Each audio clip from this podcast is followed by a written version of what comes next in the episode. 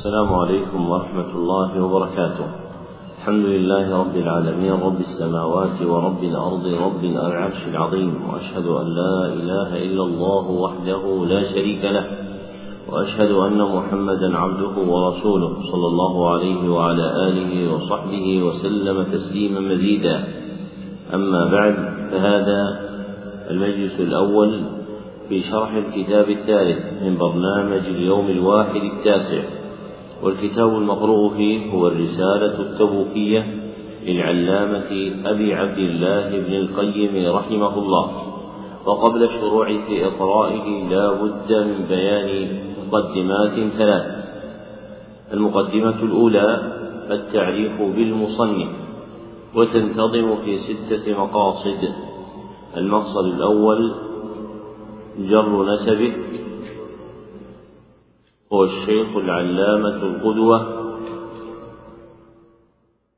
محمد بن أبي بكر ابن أيوب الزرعي ثم الدمشقي الحنبلي. يكنى بأبي عبد الله ويلقب شمس الدين. وتقدم أن الأسماء المضافة إلى الدين من الألقاب من الأسماء المكروهة. المقصد الثاني تاريخ مولده. ولد في السابع من شهر صفر. ولد في السابع من شهر صفر سنة إحدى وتسعين وستمائة. المقصد الثالث جمهرة شيوخه تلمذ رحمه الله لجماعة من أعيان علماء الشام في الحديث والفقه والعربية من أشهرهم وأكثرهم فيه أثرا أبوه أبو بكر بن أيوب وأحمد بن عبد الحليم ابن تيمية وأحمد بن عبد الدائم الدمشقي وإسماعيل بن محمد الحراني ومحمد بن أبي الفتح البعلي. المقصد الرابع جمهرة تلاميذه. أخذ عنه رحمه الله جماعة نبه منهم محمد بن عبد القادر النابلسي. وكان من أخص أصحابه به. فقرأ عليه كثيرا من تصانيفه. وعبد الرحمن بن أحمد بن رجب.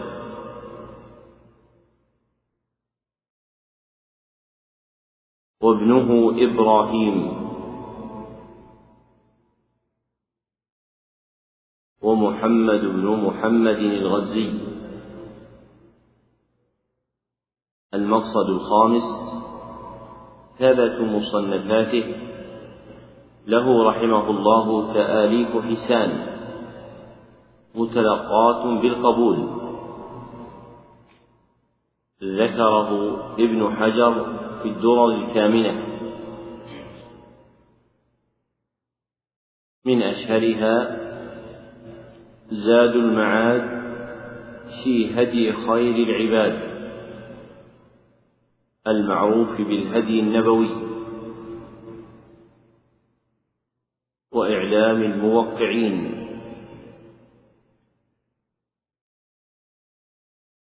ومدارج السالكين.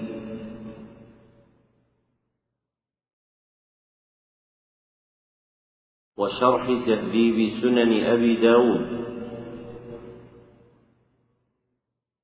بالإضافة إلى كتابه هذا. المقصد السادس تاريخ وفاته. توفي رحمه الله ليلة الخميس.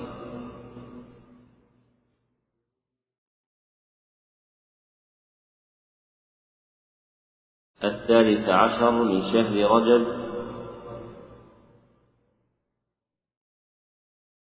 وقت أذان العشاء.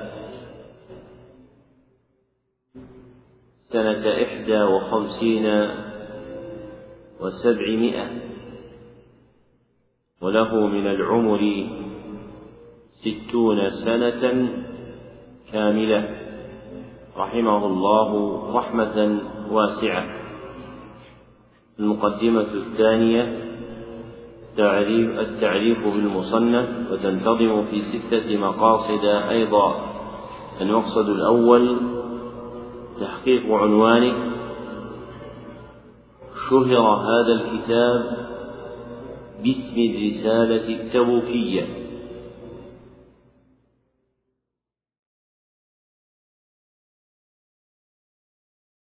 لأنه كتب به إلى بعض إخوانه في الشام لما بلغ تبوك وهو في رحلته إلى الحج.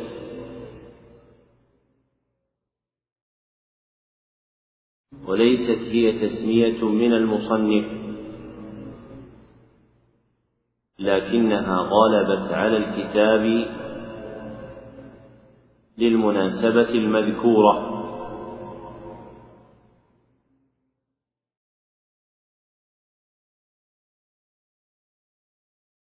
ونشر هذا الكتاب بأسماء أخرى. منها زاد المهاجر إلى ربه. ومنها تفسير قوله تحفة الأحباب في تفسير قوله تعالى وتعاونوا على البر والتقوى. ولا تعاونوا على الإثم والعدوان. واتقوا الله إن الله شديد العقاب. المقصد الثاني إثبات نسبته إليه هذا الكتاب صحيح النسبة إلى ابن القيم لتظاهر نسخه الخطية على نسبته إليه.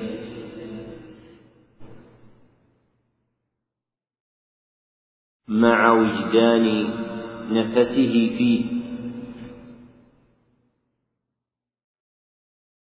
وإشارته إلى أبحاث له متفرقة في كتب أخرى مشهورة له. المقصد الثالث بيان موضوعه. موضوع هذا الكتاب تفسير قوله تعالى وتعاونوا على البر والتقوى. الآية.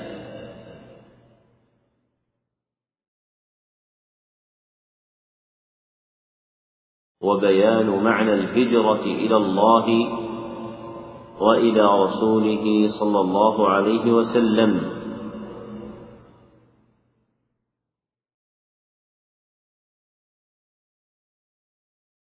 المقصد الرابع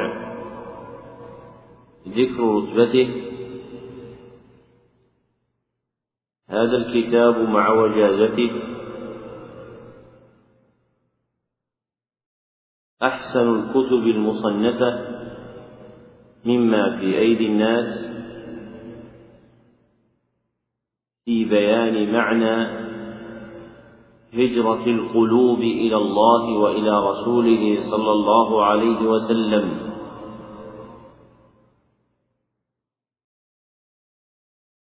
فإن العلماء عامة والفقهاء خاصة وسعوا القول في بيان معنى الهجرة إلى الله وإلى رسوله المتعلقة بالأبدان. وقل أن تجد أحدا منهم اعتنى ببيان معنى هجرة القلوب إليهما.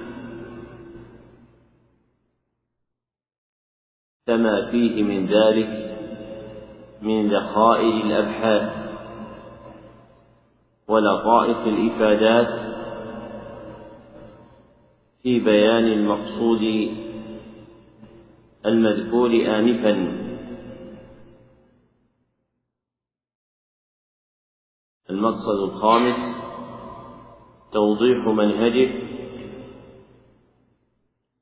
كتب المصنف رحمه الله كتابه هذا مرسلا دون تراجم معقودة. ولا مقاصد مبينة سوى تقسيمه إلى فصول باعتبار اتصال مقاصده وانفصالها.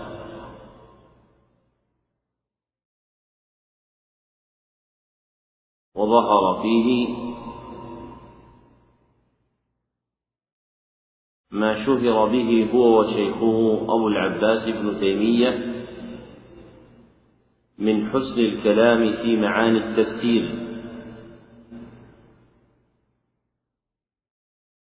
وكمال الفهم لأحوال القلوب والنفوس.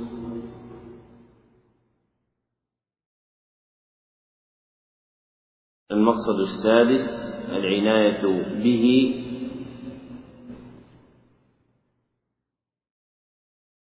طبع هذا الكتاب غير مرة بأسماء متعددة. تقدمت الإشارة إليها. وحفل بالعناية بالتدريس في مجالس العلماء في هذا القطر. فإن هذا الكتاب الرسالة التبوكية وصنوه الجواب الكافي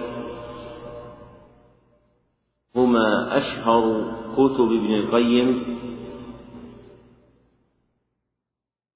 التي لم تكن قراءتها تنقطع في مجالس العلماء في هذا القطر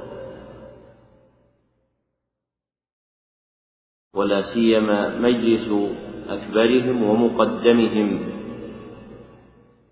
فلا يخلو أبدا في أحد أيام أسبوعه أن يكون من كتب الدرس فيه هذان الكتابان أو أحدهما.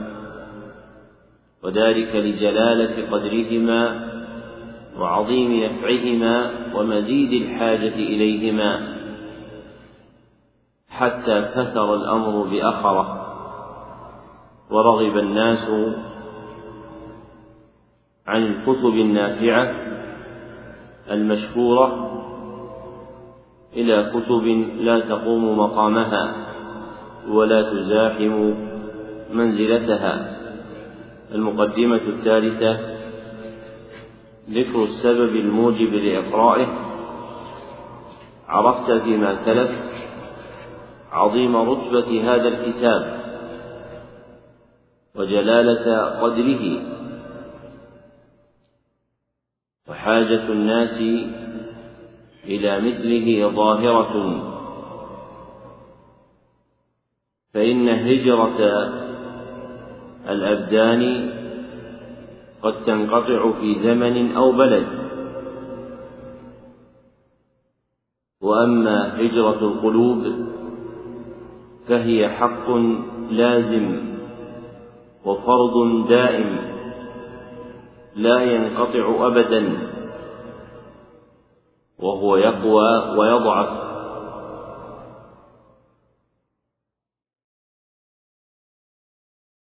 ويزيد وينقص. فمن محركاته في القلوب ومقوياته في النفوس إدمان النظر في مثل هذا الكتاب والتضلع بمعانيه. والتغرر بحلاوة ما فيه.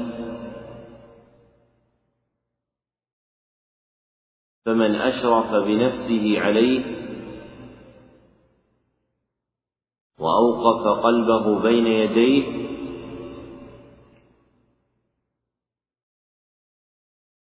وجد ما يفقده كثيرون من معاني هجرة القلوب إلى الله وإلى رسوله صلى الله عليه وسلم.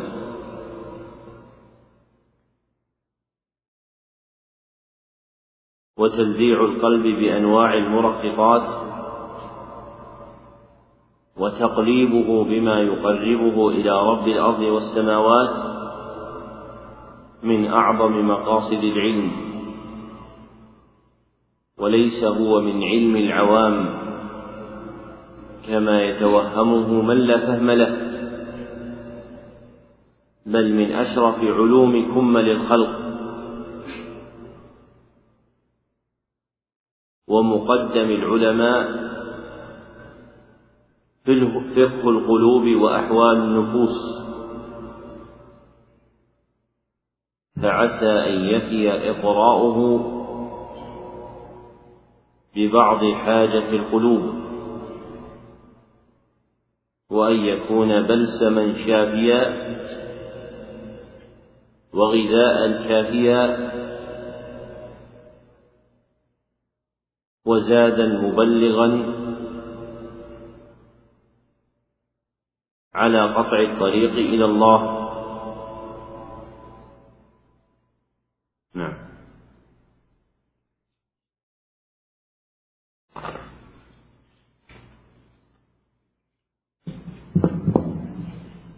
الحمد لله رب العالمين وصلى الله وسلم وبارك على نبينا محمد وعلى آله وصحبه أجمعين. اللهم اغفر لنا ولشيخنا وللمسلمين. أما بعد فقال الشيخ الإمام العالم العلامة محمد ابن أبي بكر المعروف المعروف المعروف بابن قيم الجوزية رضي الله عنه وأرضاه في كتابه الذي سيره من تبوك. الثامن المحرم سنة ثلاث وثلاثين وسبعمائة من الهجرة النبوية بعد إرسال المنظومة التي أولها إذا طلعت شمس النهار فإنها فصل. وبعد حمد الله بمحامده التي هو لها أهل والصلاة والسلام على خاتم أنبيائه ورسله محمد صلى الله عليه وسلم. فإن الله سبحانه يقول في كتابه وتعاونوا على البر والتقوى ولا تعاونوا على الإثم والعدوان واتقوا الله إن الله شديد العقاب. وقد اشتملت هذه الآية على جميع مصالح العباد في معاشهم ومعادهم فيما بينهم في بعضهم بعضا وفيما بينهم وبين ربهم فإن كل عبد لا ينفك من هاتين هاتين الحالتين وهذين الواجبين واجب بينه وبين الله وواجب بينه وبين الخلق. ذكر ناسق هذا الكتاب أن مصنفه بعث به من تبوك في ثامن المحرم سنة ثلاث وثلاثين وسبعمائة من الهجرة النبوية. لما كان رحمه الله حاجا تلك السنة.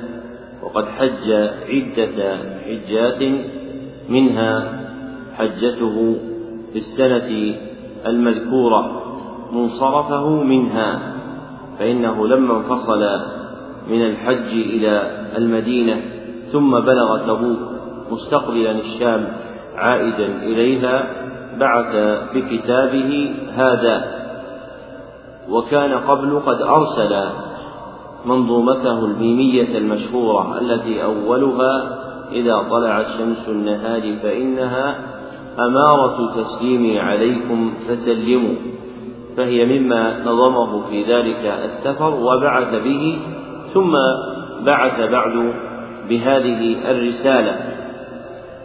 وابتدأ أبو عبد الله بن القيم رحمه الله تعالى رسالته بعد حمد الله بمحامده والصلاة والسلام على خاتم أنبيائه ورسله محمد صلى الله عليه وسلم. بذكر آية من جوامع القرآن الجامعة لمصالح العباد في المعاش والمعاد فيما بينهم بعضهم بعضا وفيما بينهم وبين ربهم. والآي اللواتي جمعنا المعاني هن نظير الأحاديث اللواتي جمعن المعاني. وتجد في كلام السلف مواضع متفرقة يذكرون فيها آية بوصفها بقولهم أجمع آية في كذا وكذا قول الله تعالى. ولم يقم أحد بجمع هؤلاء الآيات في صعيد واحد مع ما فيها من الإنباه إلى معان جليلة فهي حقيقة بالإفراد بالتصنيف.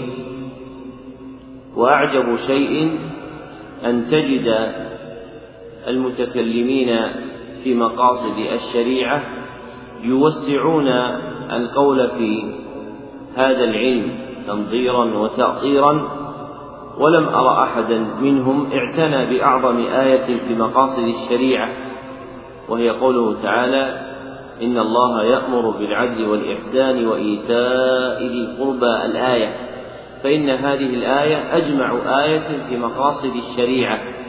ذكر هذا المعنى المصنف ابن القيم وغيره.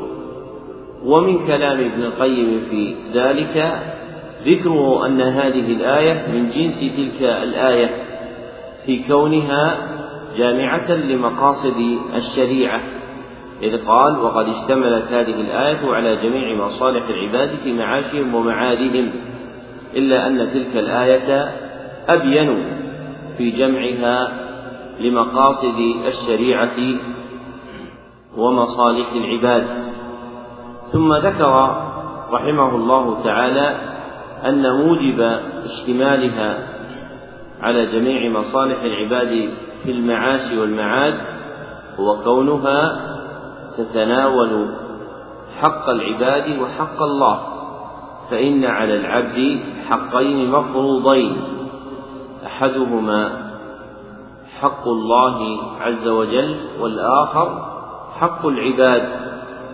والعبد لا ينفك من الاشتغال بهذين الحقين والقيام بهما. وهذه الآية جامعة لهما. فمن مآخذ تعظيم شيء من دلائل القرآن أو السنة كونه متعلقا بهذين الحقين. ومن هذا الجنس في الحديث النبوي حديث أبي ذر الغفاري. رضي الله عنه أن النبي صلى الله عليه وسلم قال اتق الله حيثما كنت وخالق الناس بخلق حسن الحديث فإنه عظم لاشتماله على بيان هذين الحقين.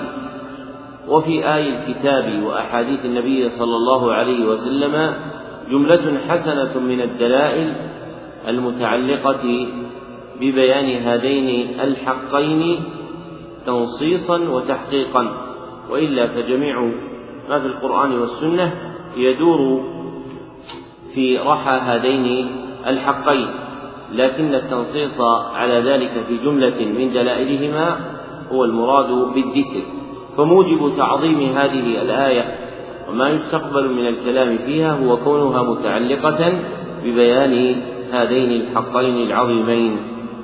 نعم. الله عليكم. فأما ما بينه وبين الخلق من المعاشرة والمعاونة والصحبة فالواجب عليه فيها أن يكون اجتماعه بهم وصحبته لهم تعاونا على مرضاة الله وطاعته التي هي غاية سعادة التي هي غاية سعادة العبد وفلاحه. ولا سعادة له إلا بها وهي البر والتقوى. اللذان هما جماع الدين كله. وإذا أفرد كل واحد من الاسمين دخل فيه المسمى الآخر إما تضمنا وإما لزوما. ودخوله فيه تضمنا أظهر لأن البر جزء مسمى, جزء مسمى التقوى وكذلك التقوى فإنه جزء مسمى البر. وكون أحدهما لا يدخل في الآخر عند الاقتران لا يدل على أنه لا يدخل فيه عند عند الانفراد.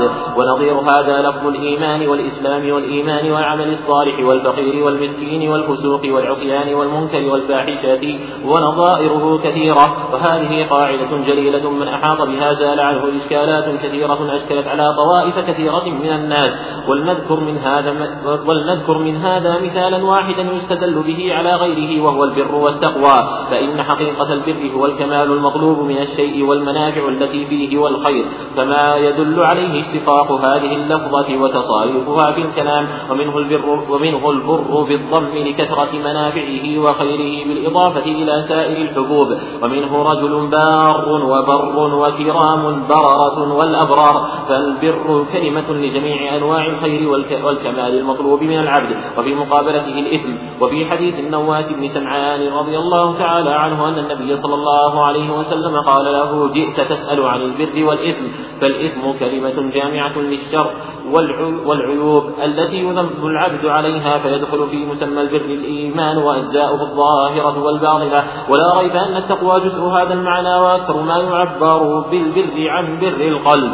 وهو وجود طعم الإيمان فيه وحلاوته وما يلزم ذلك من طمأنينته وسلامته وانشراحه وقوته وفرحه بالإيمان. فإن للإيمان فرحة وحلاوة ولذاذة في القلب فمن لم يجدها فهو فاقد للإيمان أو ناقصه. وهو من القسم الذين قال الله عز وجل فيهم قالت الأعراب آمنا قل لم تؤمنوا ولكن قولوا أسلمنا ولما يدخل الإيمان في قلوبكم فهؤلاء على أصح القولين مسلمون غير منافقين وليسوا بمؤمنين إذ لم يدخل الإيمان في قلوبهم فيباشرها, حقيقة فيباشرها حقيقته وقد جمع الله تعالى خصال البر في قوله في قوله ليس البر أن تولوا وجوهكم قبل المشرق والمغرب ولكن البر من آمن بالله واليوم الآخر والملائكة والملائكة والكتاب والنبيين وآتى المال على حبه ذوي القربى واليتامى والمساكين وابن السبيل والسائلين والسائلين وفي الرقاب وأقام الصلاة وآتى الزكاة والموفون بعهدهم إذا عاهدوا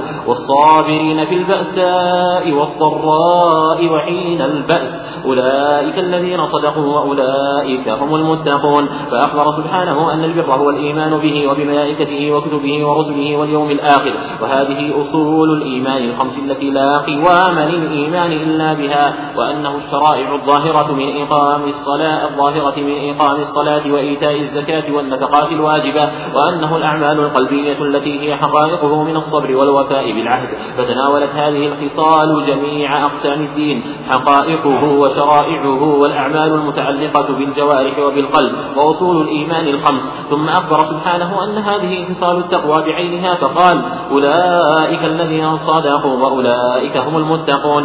وما بين المصنف رحمه الله تعالى أن هذه الآية عظمت لتعلقها بحقين هما حق الله وحق العباد. شرع يبين من طوى فيها من هذين الحقين مبتدئا ببيان حق العباد وما يكون بين العبد وبين الخلق من المعاشرة والمعاونة والصحبة. فبين أن الواجب على العبد أن يكون اجتماعه بالخلق وصحبته لهم تعاونا على مرضاة الله وطاعته التي هي غاية سعادة العبد وفلاحه بل لا سعادة للعبد إلا بها. وتلكم المرضاة هي البر والتقوى اللذان هما جماع الدين كله. فلا يصل العبد إلى تمام الحال. بمعاشرة الخلائق في أكمل الأحوال إلا باستعمال البر والتقوى معهما. وهذان الأصلان العظيمان البر والتقوى هما جماع الدين كله فإليهما يرجع الدين. وإذا أفرد كل واحد منهما دخل فيه مسمى الآخر. وهذه من القواعد الجليلة كما سيأتي في كلام المصنف وبين أن اندراج أحدهما في الآخر إما على وجه التضمن وإما على وجه اللزوم والتضمن هو أن يكون أحدهما مندرجا في الآخر واللزوم هو أن لا يكون مندرجا فيه لكنه ملازم له فلا بد أن يوجد معه إذا وجد. ثم ذكر المصنف أن دخوله فيه تضمنا أظهر فأحدهما مندرج في الآخر تضمنا غير منفصل عنه كالبر من أفراد التقوى والتقوى من أفراد البر وهذا هو الذي قصده بقوله لأن البر جزء مسمى التقوى وكذلك التقوى فإنه جزء مسمى البر وكونهما على تلك الحال لا يمنع دخول أحدهما في الآخر عند انفرادهما. فإذا انفردا دخل أحدهما في الآخر. وإذا اقترنا صار لكل واحد منهما معناه.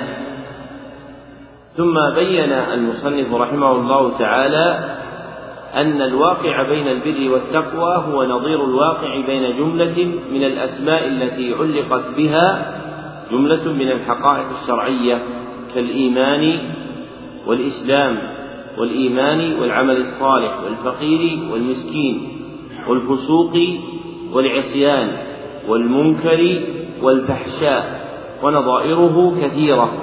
فمن طرائق الشرع القرن بين اسمين يشتملان على حقيقتين عظيمتين. تندرج إحداهما في الأخرى عند الانفراد فإذا اجتمعا كان لكل اسم حقيقة تتعلق به.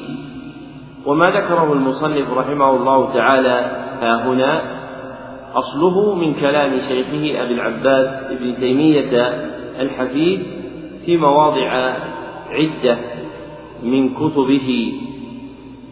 منها إقامة الدليل على بيان بطلان التحليل.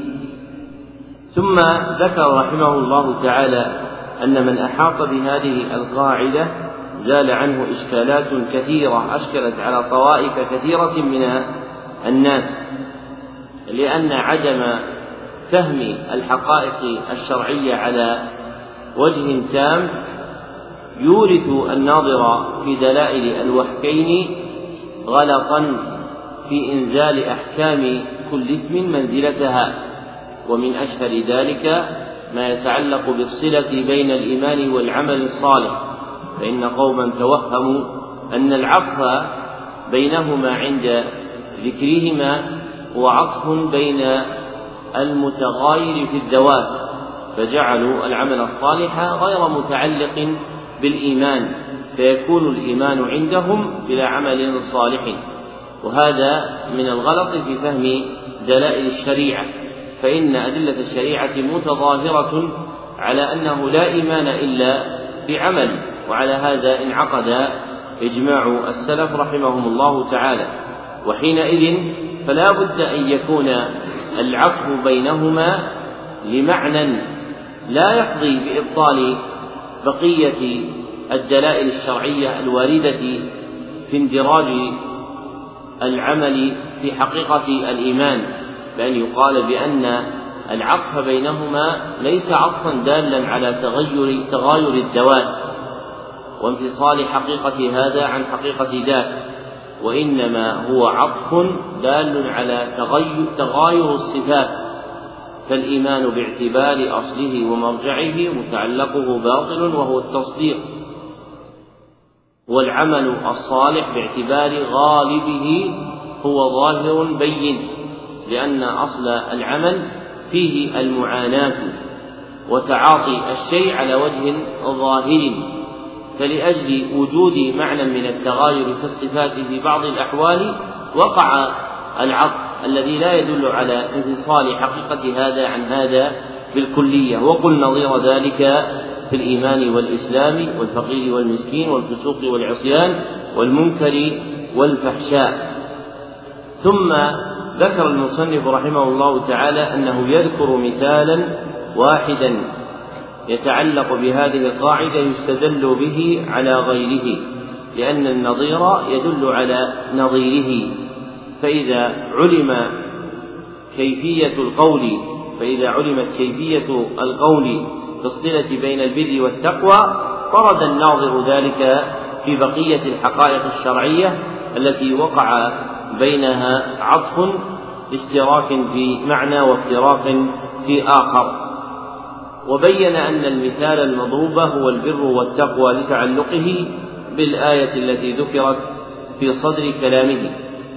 فبين رحمه الله أن حقيقة البر هو الكمال المطلوب من من الشيء. والمنافع التي فيه والخير كما يدل عليه اشتقاق هذه اللفظة وتصريفها في الكلام. فالبر أصل موضوع في لسان العرب لمعان مفترقة من أشهرها النفع وكثرة الخير فإن هذه اللفظة تقلب على أحوال وتدل على هذا المعنى من وجود النفع وكثرة الخير. ومنه كما ذكر المصنف البر بالضم لكثرة منافعه وخيره بالإضافة إلى سائر الحبوب فإن البر من أنفع الحبوب وأكثرها منفعة للبر. ومنه أيضا رجل بار وبر وكرام بررة والأبرار. ومنه أيضا اسم البر في حق ربنا سبحانه وتعالى فإن من أسمائه البر كما قال تعالى إنه هو البر الرحيم. وإلى ذلك أشار المصنف بقوله في نونيته والبر في أوصافه سبحانه هو كثرة الخيرات والإحسان.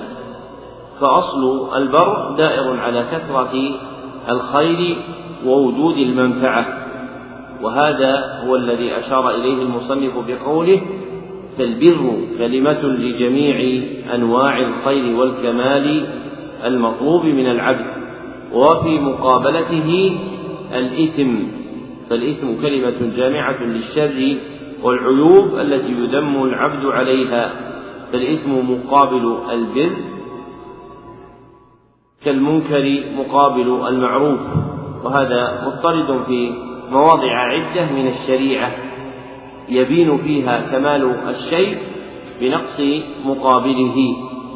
ثم قال المصنف فيدخل في مسمى البر الإيمان وأجزاؤه الظاهرة والباطنة ولا ريب أن التقوى جزء هذا المعنى فتكون التقوى مندرجة تضمنا في حقيقة البر شرعا. ثم قال المصنف مبينا معنى جديدا وأكثر ما يعبر بالبر عن بر القلب أي عن المنفعة التي تكون فيه والصلاح الذي يحيطه. وبين وجه البر في القلب ومعناه فقال وهو وجود طعم الإيمان فيه وحلاوته وما يلزم ذلك من طمأنينته وسلامته وانشراحه وقوته وفرحه بالإيمان فإن للإيمان فرحة وحلاوة ولذاذة في القلب فبر قلب العبد هو أن يشتمل على الطمأنينة والسكينة والأنس بالله التي يجد معها حلاوة الإيمان وطعمه. وهذا الوجدان هو وجدان حسي يذوقه الذائق ويلمسه التائب. واختار هذا أبو الفرج ابن رجب في لطائف المعارف. ومن لم يجد هذه الحلاوة فحاله كما ذكر المصنف فهو فاقد للإيمان أو ناقصه. ففقدان هذا المعنى من القلب دال على فراغ القلب من الإيمان أو نقص قدره فيه. ومن كان كذلك فهو من القسم الذين قال الله فيهم قالت الأعراب آمنا قل لم تؤمنوا ولكن قولوا أسلمنا ولما يدخل الإيمان في قلوبكم. ومعنى دخول الإيمان في قلوبهم استقراره فيها وتمكنه منها تمكن الجالس على كرسيه منه فإن القلب لا يجد حلامة حلاوة الإيمان وطعمه حتى يستوي الإيمان عليه مستقرا فيه. أما إن كان على اللسان مع قلة وصوله إلى القلب فإما أن يكون المرء كافرا منافقا كما قال الله عز وجل يقولون بأفواههم ما ليس في قلوبهم وإما أن يكون ناقص الإيمان كما في هذه الآية من سورة الحجرات فهؤلاء على أصح القولين مسلمون غير منافقين وليسوا بمؤمنين أي كامل الإيمان لأن الإيمان لم يدخل في قلوبهم فيباشرها حقيقة. وهذه المباشرة هو وجدان القلب بشاشته فإذا وجد القلب بشاشة الإيمان وجد حقيقة تلك اللذة والطعم وهو الذي ذكره هرقل في خطابه مع أبي سفيان في حديث ابن عباس في الصحيحين إذ قال له هل يرتد أحد منهم عن دينه؟ بعد أن دخل فيه فقال لا فقال فكذلك الإيمان إذا خالطت بشاشته القلوب. فإذا خالطت بشاشة القلوب بشاشة الإيمان أي حلاوته وطعمه القلوب فإن العبد لا ينصرف عنه ولا ينفك منه لأنه آنس فيه ما لم يؤنسه في غيره. وذلك الأنس له هو وجدان السكينة والطمأنينة فيه. ثم ذكر المصنف رحمه الله تعالى أن الله عز وجل جمع خصال البر في قوله ليس البر أن تولوا وجوهكم قبل المشرق والمغرب الآية. فأخبر سبحانه أن البر هو الإيمان به وبملائكته وكتبه ورسله واليوم الآخر وهذه هي أصول الإيمان الخمس التي لا قوام للإيمان إلا بها. ومن جملة خصال البر المذكورة في الآية ما ذكره الله من شرائع الإسلام الظاهرة من إقام الصلاة وإيتاء الزكاة والنفقات الواجبة.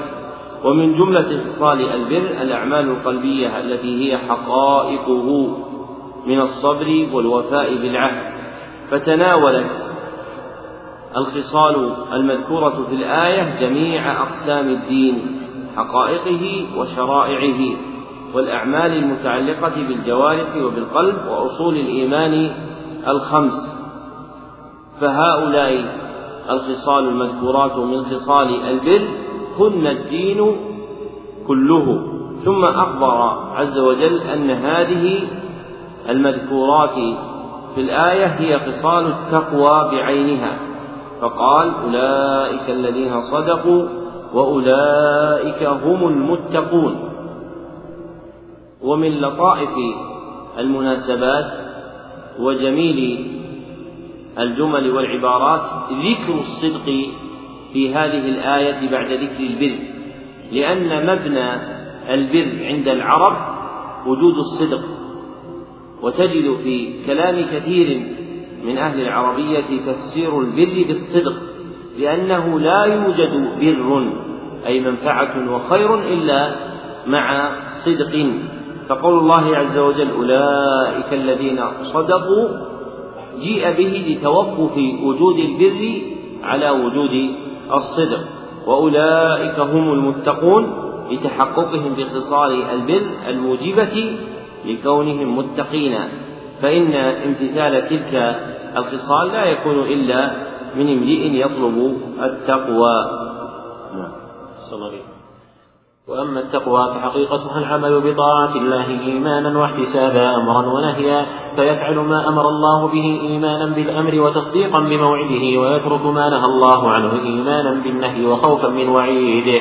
كما قال طلق بن حبيب إذا وقعت الفتنة فادفعوها بالتقوى. قالوا وما التقوى؟ قال أن تعمل بطاعة الله على نور من الله ترجو ثواب الله وأن تترك معصية الله على نور من الله تخاف عقاب الله وهذه من أحسن ما قيل في حد التقوى فإن كل عمل لا بد له من مبدأ وغاية فلا يكون العمل طاعة وقربة حتى يكون حتى يكون مصدره عن الإيمان فيكون فيكون الباعث عليه هو الإيمان المحض لا العادة ولا الهوى ولا طلب المحمدة والجاه وغير ذلك بل لا بد أن يكون مبدأه محض الإيمان وغايته وغايته ثواب الله تعالى وابتغاء مرضاته وهو الاحتساب ولهذا كثيرا ما يقرن بين هذين الأصلين في مثل قول النبي صلى الله عليه وسلم من صام رمضان إيمانا واحتسابا ومن قام ليلة القدر إيمانا واحتسابا ونظائره. فقوله على نور من الله إشارة إلى الأصل الأول وهو الإيمان الذي هو مصدر العمل والسبب الباعث عليه وقوله ترجو ثواب الله إشارة إلى الأصل الثاني وهو الاحتساب وهو الغاية التي لأجلها يوقع العمل ولها يقصد به. ولا ريب أن هذا جامع لجميع أصول الإيمان وفروعه وأن البر داخل في هذا المسمى. وأما عند اقتران أحدهما بالآخر كقوله تعالى وتعاونوا على البر والتقوى فالفرق بينهما فرق بين السبب المقصود لغيره والغاية المقصودة لنفسها. فإن البر مطلوب لذاته إذ هو كمال العبد وصلاحه الذي لا صلاح له بدونه كما تقدم. وأما التقوى فهي الطريق الموصلة إلى البر والوسيلة إليه ولفظها يدل على هذا فإنها فأعلام وقايق وكان أصلها وقوى. فقال أبو الواوة كما قالوا تراث من ال من ال من الوراثة وتجاه من الوجه وتخمة من الوخم من الوخم. من الوخم ونظائره فلفظها دال على أنها من الوقاية. فإن المتقي قد جعل بينه وبين النار وقاية فالوقاية من باب دفع الضرر والبر من باب تحصيل النفع. فالتقوى كالحمية والبر كالعافية والصحة. وهذا المصنف رحمه الله تعالى في هذه الجملة ما يتعلق بالتقوى بعد فراغه من بيان حقيقة البر. وابتدأ ذلك ببيانه أن التقوى حقيقتها العمل بطاعة الله إيمانا واحتسابا أمرا ونهيا فهي دائرة مع الأمر والنهي المتلقى من الرب سبحانه وتعالى. وقصر التقوى على متعلق الأمر والنهي باعتبار كونه الأكثر وفيه يقع الإعمال والإهمال. وأما باعتبار الحقيقة الشرعية فإن متعلق التقوى هو خطاب الشرع كله سواء كان متعلقه التصديق ومرده إلى باب الخبر أو متعلقه الامتثال ومرده إلى باب الأمر والنهي. فقول المصنف فحقيقتها العمل بطاعة الله إيمانا واحتسابا أمرا ونهيا هو إعراض عن حقيقتها باعتبار جلها وأكثرها. وأما باعتبار تمامها فإن التقوى متعلقها امتثال خطاب الشرع. وسلف أن خطاب الشرع نوعان أحدهما خطاب الشرع الخبري والواجب فيه التصديق. والآخر خطاب الشرع الطلبي والواجب فيه الامتثال ومتعلقه الأمر والنهي ولهذا نبه فيما سلف أن قول القائلين إن التقوى كيت وكيت بامتثال الأمر والنهي أو باتباع الأمر والنهي فيه قصور لأن وراء ذلك من الخطاب الشرعي ما يتعلق بالخبر والواجب فيه التصديق. فمثلا قول الله سبحانه وتعالى الله خالق كل شيء وقوله تعالى إنه هو البر الرحيم وقوله تعالى إن الساعة لآتية كلها من الأخبار التي يجب فيها التصديق ولا يتعلق بها الأمر والنهي ولا تكون التقوى إلا مع وجود تصديق هذه الأخبار. ثم ذكر رحمه الله تعالى كلمة مأثورة رواها أحمد في الزهد وابن أبي الدنيا في عدة كتب عن طلق بن حبيب أنه قال إذا وقعت الفتنة فادفعوها بالتقوى. فقالوا وما التقوى؟ قال أن تعمل بطاعة الله على نور من الله إلى تمام كلامه.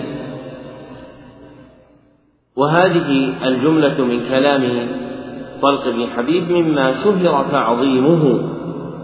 في كلام جماعة من الأئمة منهم أبو العباس ابن تيمية الحفيد فله كلام حسن ذكره في كتاب منهاج السنة النبوية عقب ذكر هذه الكلمة. ومنه قول المصنف رحمه الله تعالى وهذا من أحسن ما قيل في حد التقوى ومنه قول صاحبهما الذهبي في ترجمة طلق بن حبيب في سير أعلام النبلاء في كلام له نقله المعلق على هذه النسخة إذ قال قال الذهبي في السير تعليقا على هذا القول أبدع وأوجز فلا تقوى إلا بعمل ولا عمل إلا بترو من العلم والاتباع إلى آخر ما قال. وهذه الكلمة من طلق بن حبيب رحمه الله قالها في بيان ما تدفع به التقوى. فإن ما تدفع به الفتنة فإنه قال إذا وقعت الفتنة فادفعوها بالتقوى فمن أعظم آلات دفع الفتن ورفعها تقوى الله سبحانه وتعالى. وهذه الوصية ليست حيلة العاجزين ولا مقالة الخائفين ولكنها البرهان البين من رب العالمين. فإن الله عز وجل قال ومن يتق الله يجعل له مخرجا. ومنه انتزع طلق بن حبيب هذا المعنى. فإن الله ذكر أن تقوى الله عز وجل إذا وجدت تحقق معها للعبد مخرج. واسم المخرج يطلق مع الضيق ذكره أبو العباس بن تيمية الحفيد والفتنة من أوقات الضيق والضنك فالإتيان بها بامتثالها والدوران معها من أعظم الآلات التي تدفع بها الفتنة ولم يدفع امرئ الفتنة بمغامرته فيها ومسارعته إليها فقل امرئ دخل فتنة إلا ندم ندما عظيما على دخوله فيها ومن نظر إلى ما اتفق من فتنة ابن الأشعث وكيف أن تلك الفتنة اجتالت من اجتالت من الكبار كعبد الرحمن بن أبي ليلى ومحمد بن سيرين وأوس بن عبد الله الربعي في جماعة كبار من أعيان التابعين رحمهم الله وقتل فيها من قتل منهم. ثم كان بعد من سلم منهم إذا ذكرت له تلك الفتنة كمحمد بن سيرين ندم على دخوله فيها وكان الحسن البصري ينهاهم عن ذلك. فأنفوا من نهيه وانصرفوا عن رأيه ونسبوه إلى العجز فندموا آخر أمرهم حتى قال أحدهم وهو معبد الجهني ما رأيت مثل الحسن يا ليتنا أطعناه كأنه نادم على ما وقع من أمر الفتنة.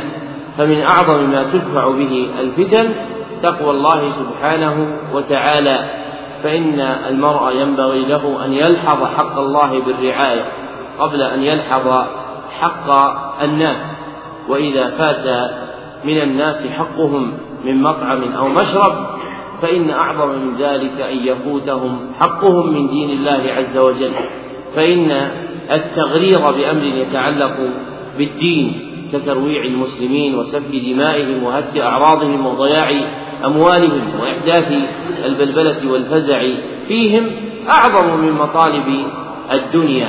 ولكن لا يثبت هذا المعنى إلا في قلب من رسخ علمه وثبتت قدمه. ولا يكون ذلك بحال يكون العبد فيها إذا وقعت تلك الفتنة ما لم يكن من قبل.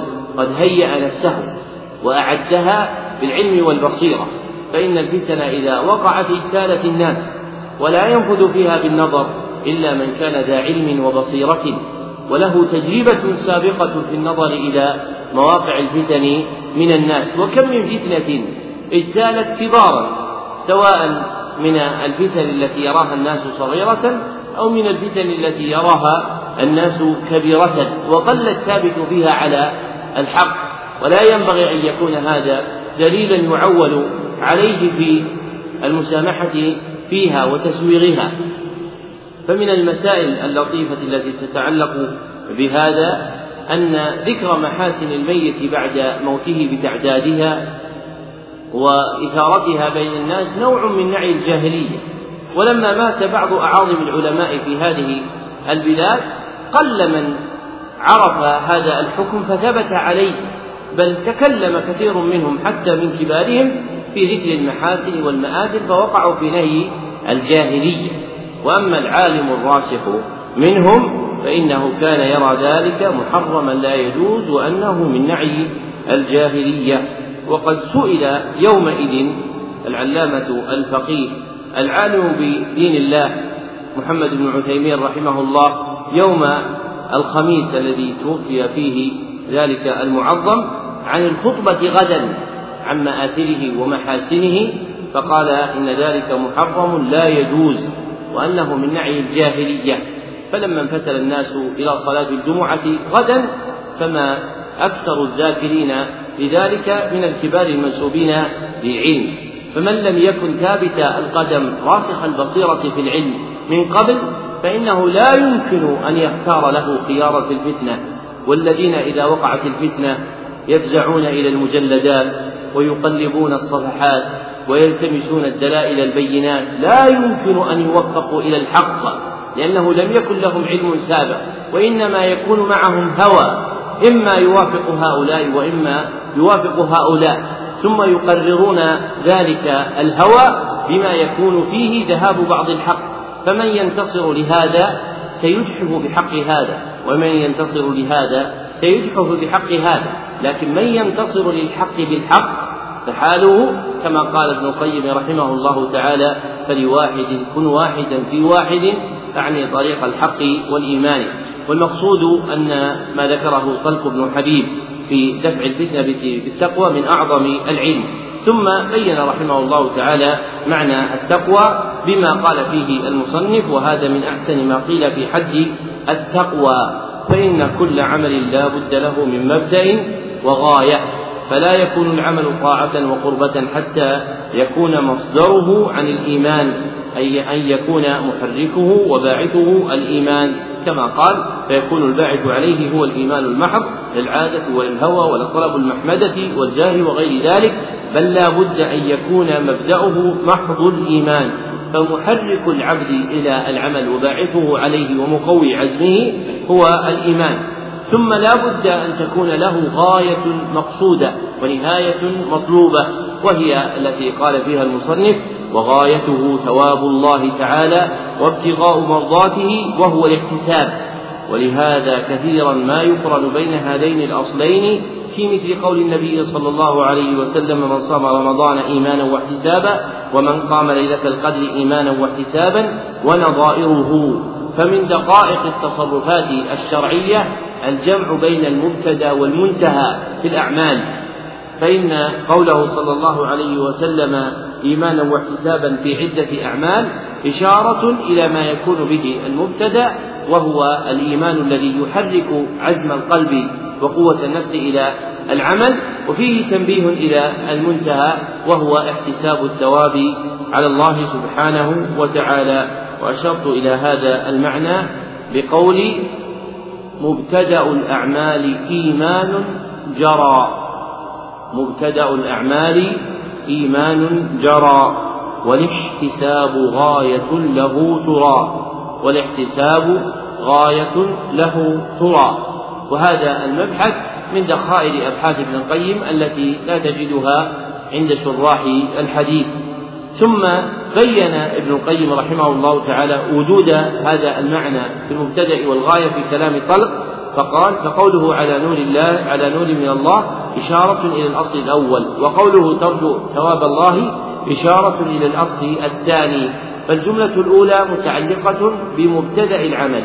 والجملة الثانية متعلقة بغاية العمل ولا ريب أن هذا جامع لجميع أصول الإيمان وفروعه وأن البر داخل في هذا المسمى.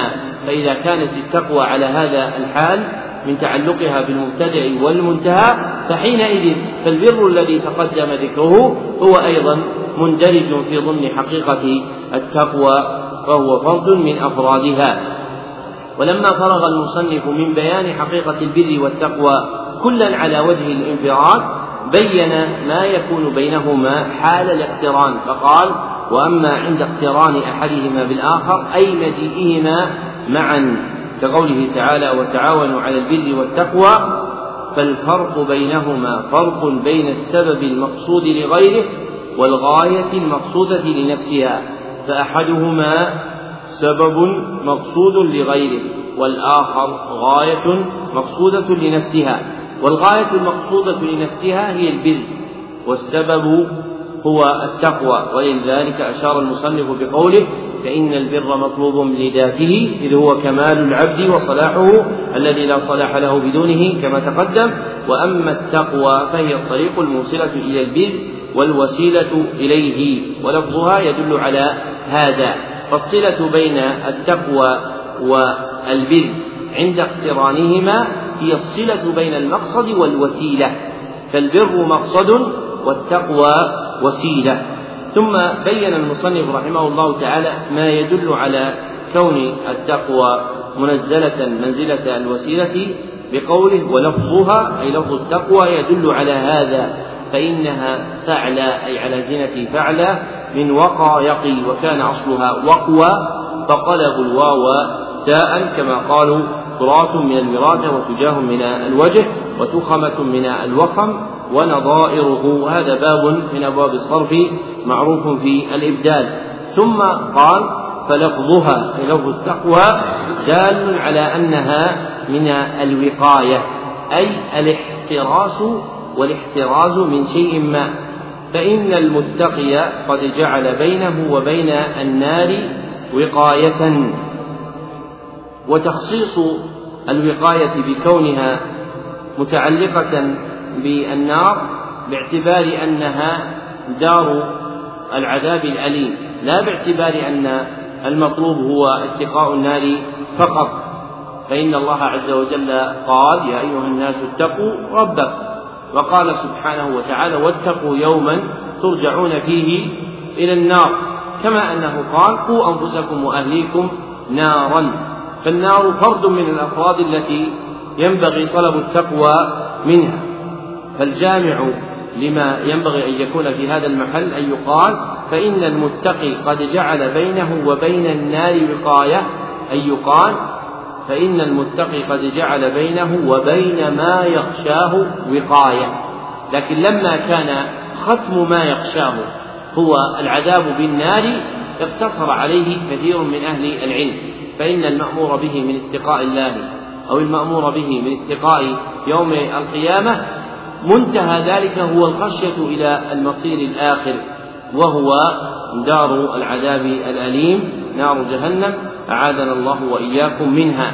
كما يجري في كلام المصنفين من قولهم اتخاذ العبد وقاية بينه وبين عذاب الله هو من ذكر بعض أفراد الحقيقة باعتبار كونه منتهاها. وإلا فالجامع كما سلف هو اتخاذ العبد وقاية بينه وبين ما يخشاه وذلك بامتثال خطاب الشرع. ثم قال المصنف فالوقاية من باب دفع الضرر والبر من باب تحصيل النفع فالتقوى كالحمية والبر كالعافية والصحة فالوقاية يدفع بها ما يخشاه العبد والبر يحصل به العبد نفعه. ومن هذا الجنس العطف بين المغفرة والرحمة فإن المغفرة متعلقها دفع الضر والرحمة متعلقها جلب الخير. نعم.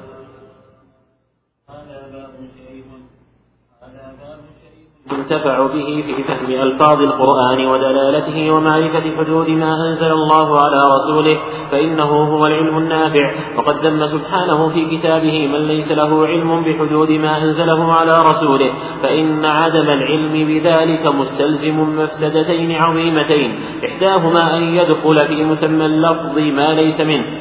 فيحكم له بحكم المراد من اللفظ فيسوى بين ما فيسوى بين ما فرق الله بينهما والثانية أن يخرج من مسماه بعض أفراده.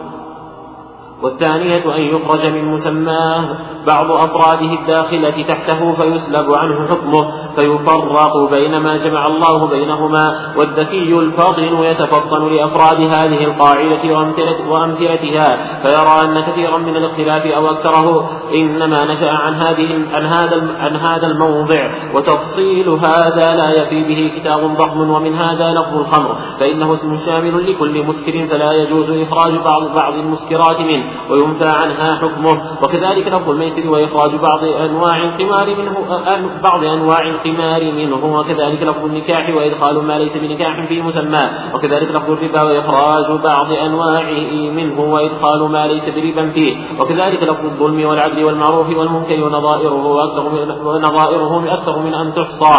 والمقصود أن المقصود من اجتماع الناس وتعاشرهم التعاون على البر والتقوى. فيعين كل واحد فيعين كل واحد صاحبه على ذلك علما وعملا فإن العبد وحده لا يستقل بعلم ذلك ولا بالقدرة عليه فاقتضت حكمة الرب سبحانه أن جعل النوع الإنساني قائما بعضه ببعض معينا بعضه لبعض. ثم قال لما بين المصنف رحمه الله تعالى حقيقة الصلة بين البر والتقوى وما يكون لكل واحد منهما من معنى عند الانفراد والاقتران ذكر أن إدراك تلك القاعدة المتقدمة باب شريف أي جليل عظيم ينتفع به انتفاعا بينا ظاهرا في فهم ألفاظ القرآن ودلالاته ومعرفة حدود ما أنزل الله على رسوله ومثل ذلك كائن في دلالات ألفاظ السنة النبوية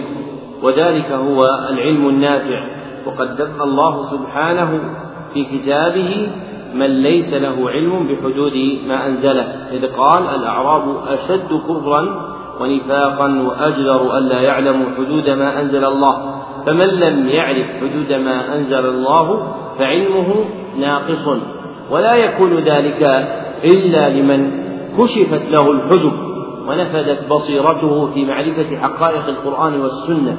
فإن المرء مهما وعى من العلوم الآلية والأصلية المدونة في غير الكتاب والسنة فإنه لا يفهم مدارك الأحكام ومآخذ العلم إلا بعد تشبع قلبه وامتلائه بمعاني الكتاب والسنة. فكثرة النظر في الكتاب والسنة واستنباط علومهما يفتح به للمرء فهم عظيم في مدارك الأحكام وحدود ما أنزل الله سبحانه وتعالى.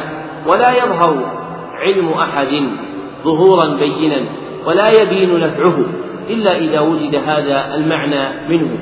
أما غير ذلك فإنه يوجد عند كثير من الخلق فتجد في كل قطر من بز في فهم فقه مذهبه أو عقيدة قومه أو علما آليا كعلم النحو أو الأصول لكن لا تظهر بركة أحد ولا يعظم نفعه حتى يظهر قوة نزعه من الكتاب والسنة لكمال فهمه لهما واطلاعه عليهما وذلك يحتاج إلى توفيق عظيم وليس إلى ذكاء شديد ولا حفظ قوي ولكنه مرهون بتوفيق الله سبحانه وتعالى للعبد وفتحه باب الفهم له.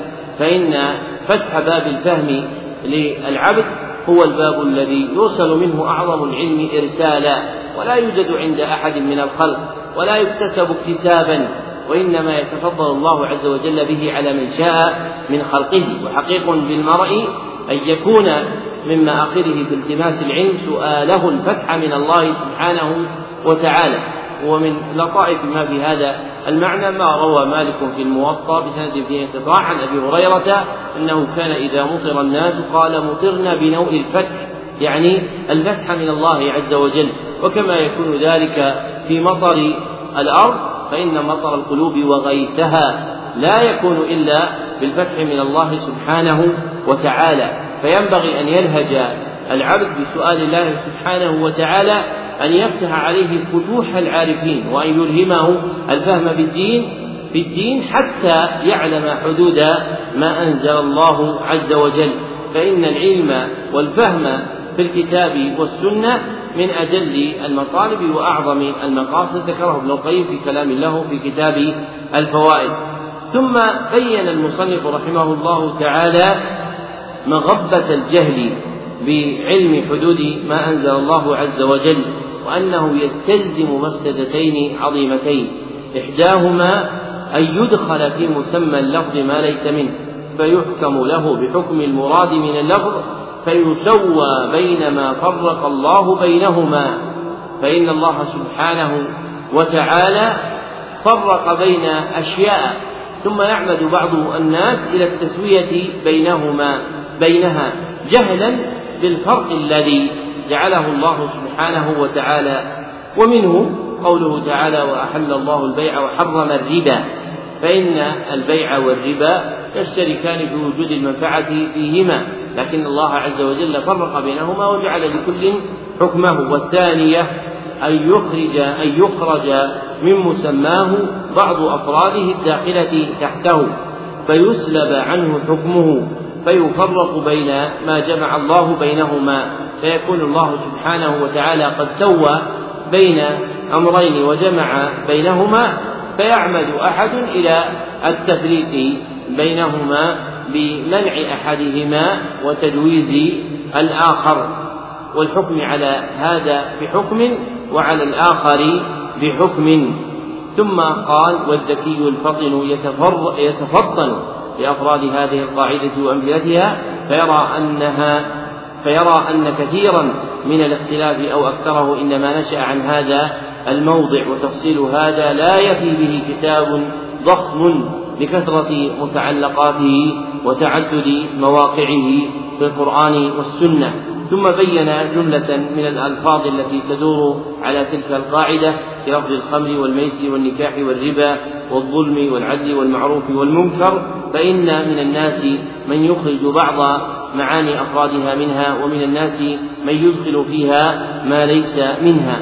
وبسط المصنف رحمه الله تعالى نفسه هذا المبحث في كتاب إعلام الموقعين ببيان معاني هذه الأسماء وذكر أدلتها في القرآن والسنة وما وقع من الناس من الإدخال والإخراج فيها فكلامه في ذلك الموضع حسن ينبغي مراجعته في كتاب المذكور وهو إعلام الموقعين.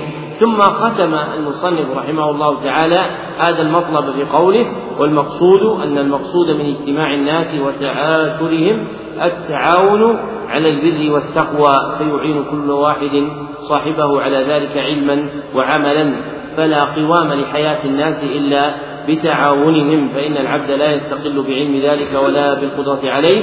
فاقتضت حكمة الرب أن جعل النوع الإنساني قائما بعضه ببعض معينا بعضه ببعض. وهذا معنى قولهم الإنسان مدني بالطبع يعني يحتاج إلى غيره من أبناء جنسه ممن يعاشره ويعامله وتكتمل حاله به. ودليله في الكتاب قول الله سبحانه وتعالى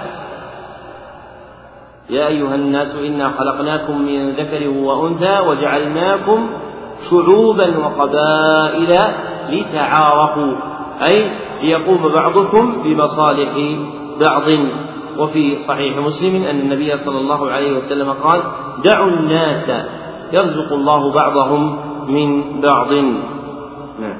صلى الله عليه ثم قال تعالى ولا تعاونوا على الإثم والعدوان والإثم والعدوان في جانب النهي نظير البر والتقوى في جانب الأمر والفرق ما بين الإثم والعدوان فرق ما, فرق, فرق ما بين محرم الجنس ومحرم القدر فالإثم ما كان حراما لجنسه والعدوان ما حرم الزيادة في قدره وتعدي ما أباح الله منه فالزنا وشرب الخمر والسرقة ونحوها إثم ونكاح الخامسة واستيفاء المجني عليه أكثر من حقه ونحوه عدوان فالعدوان هو تعدي حدود الله التي قال فيها تلك حدود الله فلا تعتدوها ومن يتعد حدود الله فأولئك هم الظالمون. وقال في موضع آخر تلك حدود الله فلا تقربوها. فنهى عن تعديها في آية وعن قربانها في آية وهذا لأن حدوده سبحانه هي النهايات الفاصلة بين الحلال والحرام. ونهاية الشيء تارة تدخل فيه فتكون منه وتارة لا تكون داخلة فيه فيكون لها حكم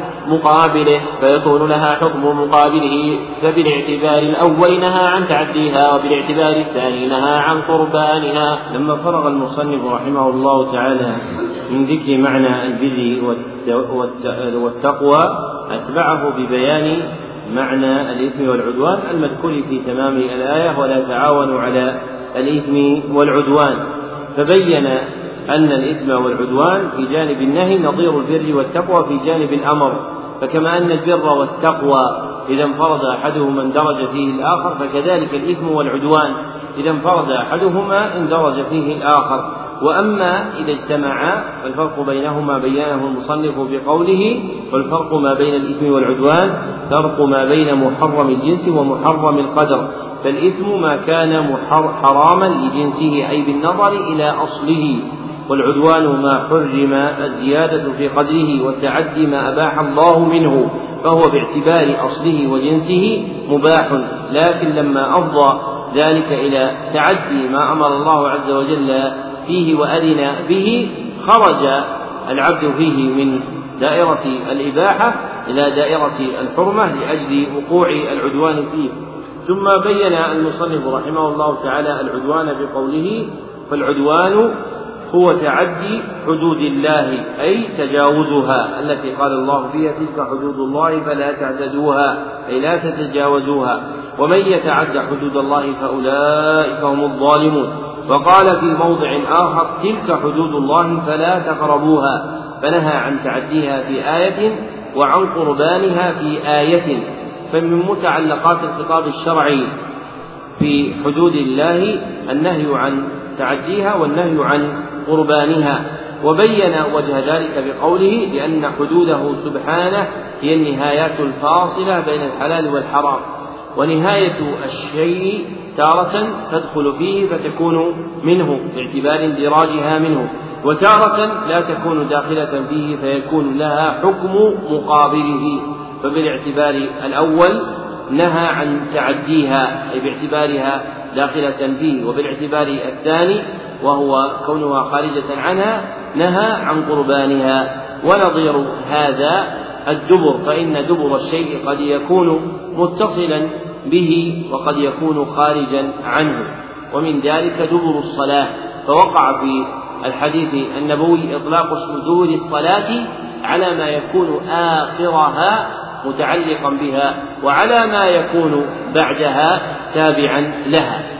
فالقول فيه كالقول في الحدود وأبين من عبارته في بيان معنى حدود الله عز وجل في الشرع أن يقال إن حدود الله اسم يقع على معنيين.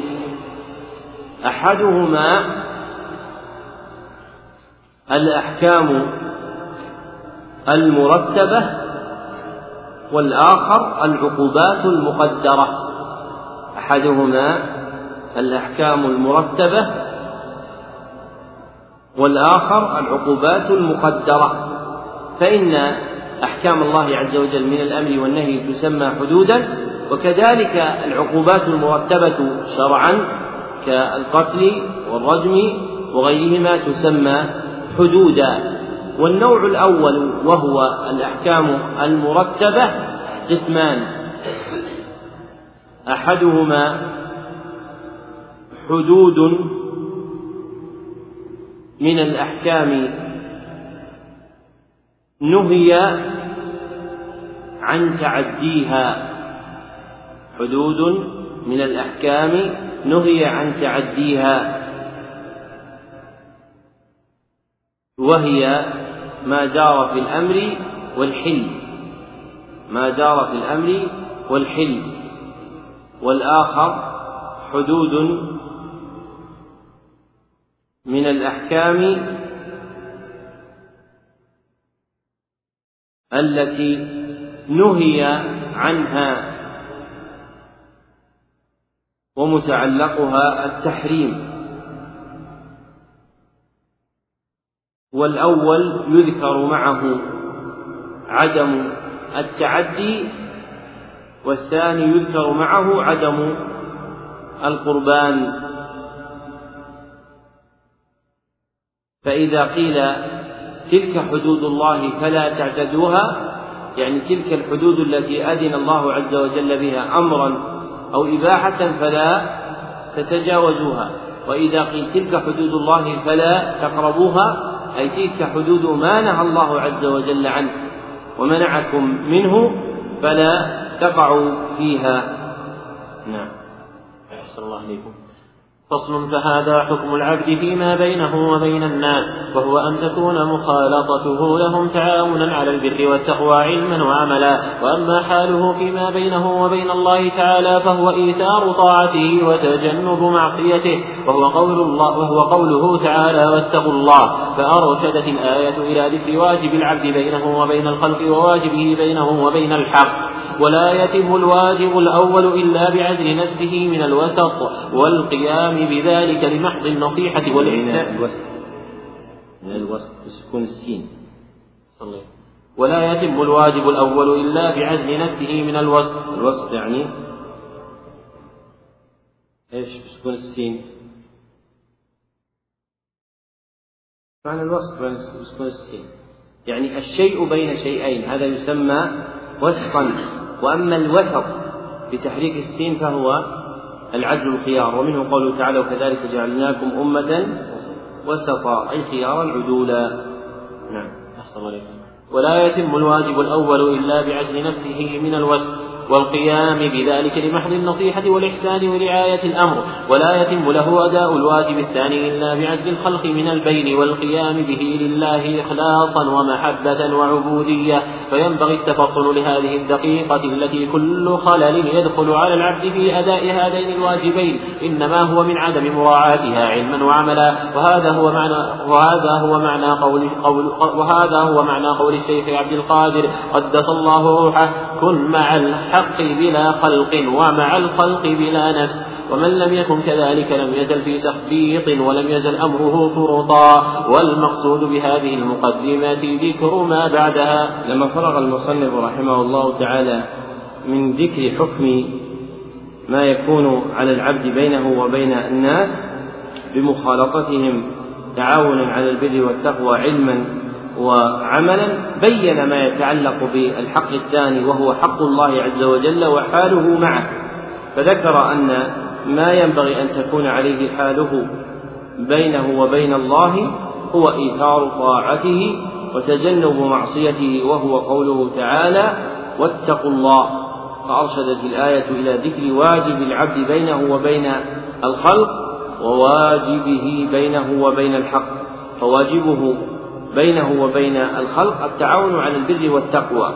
وواجبه وبينه وبين الحق سبحانه وتعالى هو اتقاؤه. ثم بين أنه لا يتم أداء الواجب الأول وهو ما للخلق إلا بعزل نفسه من الوسع والقيام بذلك لمحض النصيحة والإحسان ورعاية الأمر. ومعنى قوله إلا بعزل نفسه من الوسع يعني إلا بترك ملاحظة حق نفسه فإن الإنسان لا تكمل معاشرته للناس بالتعاون والتقوى حتى يكون طارحا حق نفسه مغضيا عنه مسامحا فيه. ثم قال ولا يتم له أداء الواجب الثاني إلا بعزل الخلق من البين والقيام به لله إخلاصا ومحبة وعبودية فلا يكمل اتقاؤه لله عز وجل إلا بأن لا يكون في قلبه توجه لغير الله سبحانه وتعالى فيكون عمله خالصا له وحده. ثم ذكر المصنف رحمه الله تعالى أن هذه دقيقة أي خفية يتولد منها كل خلل يدخل على العبد في أداء هذين الواجبين فإنما يكون ذلك بعدم مراعاتها علما وعملا فمن لم يرعى ما ينبغي أن يكون عليه مع الخلق ولم يرعى ما ينبغي أن يكون عليه مع الله عز وجل دخل عليه الخلل وانجر إليه الضرر في حاله. ثم بين رحمه الله تعالى أن هذا المعنى الذي بسطه آنفا هو من المعاني المندرجة في قول الشيخ عبد القادر الجيلاني رحمه الله أحد علماء الحنابلة الصالحين الذين لم يثبت لأحد من المتأخرين من الكرامات ما ثبت له. قاله أبو العباس ابن تيمية الحفيد. فكان عبد القادر الجيلاني رجلا صالحا وعالما كبيرا من أشياخ ابن قدامة صاحب المغني وغيره. وله أحوال وأقوال رحمه الله عز وجل. منها أشياء مجملات ومنها أشياء بينات ووقع الناس بعده في الغلو فيه وعظموه تعظيما أخرجه بعضهم عما ينبغي شرعا والمقصود أن له كلاما حسنا يتعلق بأحوال النفوس والقلوب ومن ذلك قوله كن مع الحق بلا خلق ومع الخلق بلا نفس أي كن مع الله سبحانه وتعالى بلا خلق فلا تنظر إلى محمدة ولا ثناء ولا ذكر من الخلق. وإذا كنت مع الخلق فكن بلا نفس أي لا ترى لنفسك حقا ولا مطلبا ولا مغنما. ثم قال ومن لم يكن كذلك لم يزل في تخبيطه ولم يزل أمره فرطا. أي أن من أضاع ملاحظة هذا فيما بينه وبين الله وذاك فيما بينه وبين الخلق لم يزل أمره متعسرا بما يجري عليه من الخط ولم يزل أمره فرطا في تضييع. ومن أقام نفسه هذان المقامان. ومن أقام نفسه في هذين المقامين سلم له إيمانه وقوي يقينه وثبت في العلم وثبتت في العلم والهداية قدمه. ثم بين أن المقصود بهذه المقدمة ذكر ما بعدها الجملة المتقدمة من الكلام توطئة لما يكون بين يديها فيما يستقبل من كلامه رحمه الله عن هجرة القلوب إلى الله وإلى رسوله صلى الله عليه وسلم. ومعنى قوله في دعائه قدس الله روحه أي نزه الله روحه وطهرها وذلك بتمتيعها بأنواع النعيم في البرزخ ومنعها من أنواع العذاب أن تصل إليه في قبره. نعم. أحسن الله إليكم. فصل لما فصلت عير لما فصلت عير السير واستوطن المسافر دار الغربة وحيل بينه وبين مألوفاته وعوائده المتعلقات بالوطن ولوازمه.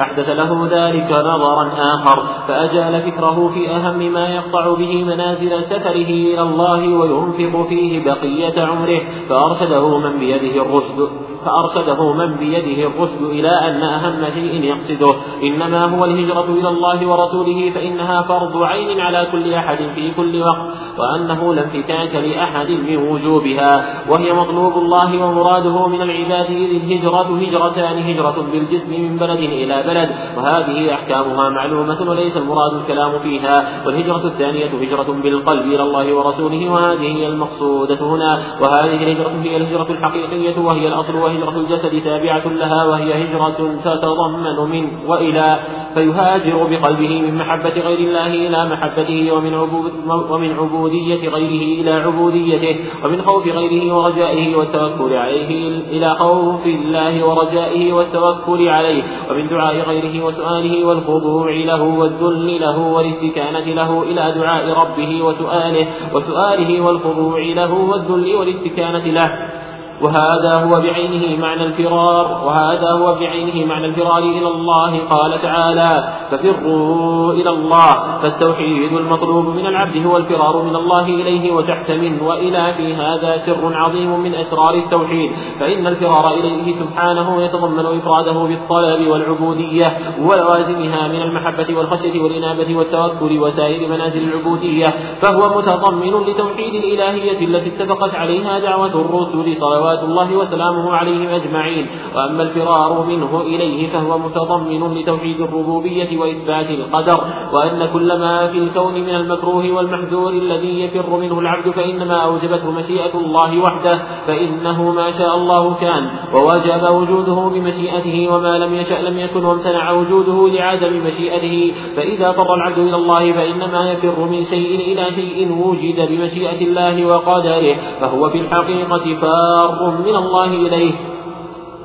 ومن تصور هذا حق تصوره فهم معنى قوله صلى الله عليه وسلم وأعوذ بك منك وقوله لا ملجأ ولا منجا منك إلا إليك فإنه ليس في الوجود شيء يفر منه ويستعاذ منه ويلجأ منه إلا وهو من الله خلقا وإبداعا فالفار والمستعيذ فار مما أوجبه قدر الله ومشيئته وخلقه إلى ما تقتضيه رحمته وبره ولطفه وإحسانه ففي الحقيقة هو هارب من الله إليه ومستعيذ بالله منه. وتصور هذين الأمرين. يوجب للعبد انقطاع علاق قلبه من غير الله بالكلية خوفا ورجاء ومحبة فإنه إذا علم أن الذي يفر منه ويستعيذ منه إنما هو بمشيئة الله وقدرته وخلقه لم يبق في قلبه خوف من غير خالقه وموجده. فتضمن ذلك إفراد الله وحده بالخوف والحب والرجاء ولو كان فراره مما لم يكن بمشيئة الله ولا قدرته لكان ذلك موجبا لخوفه منه.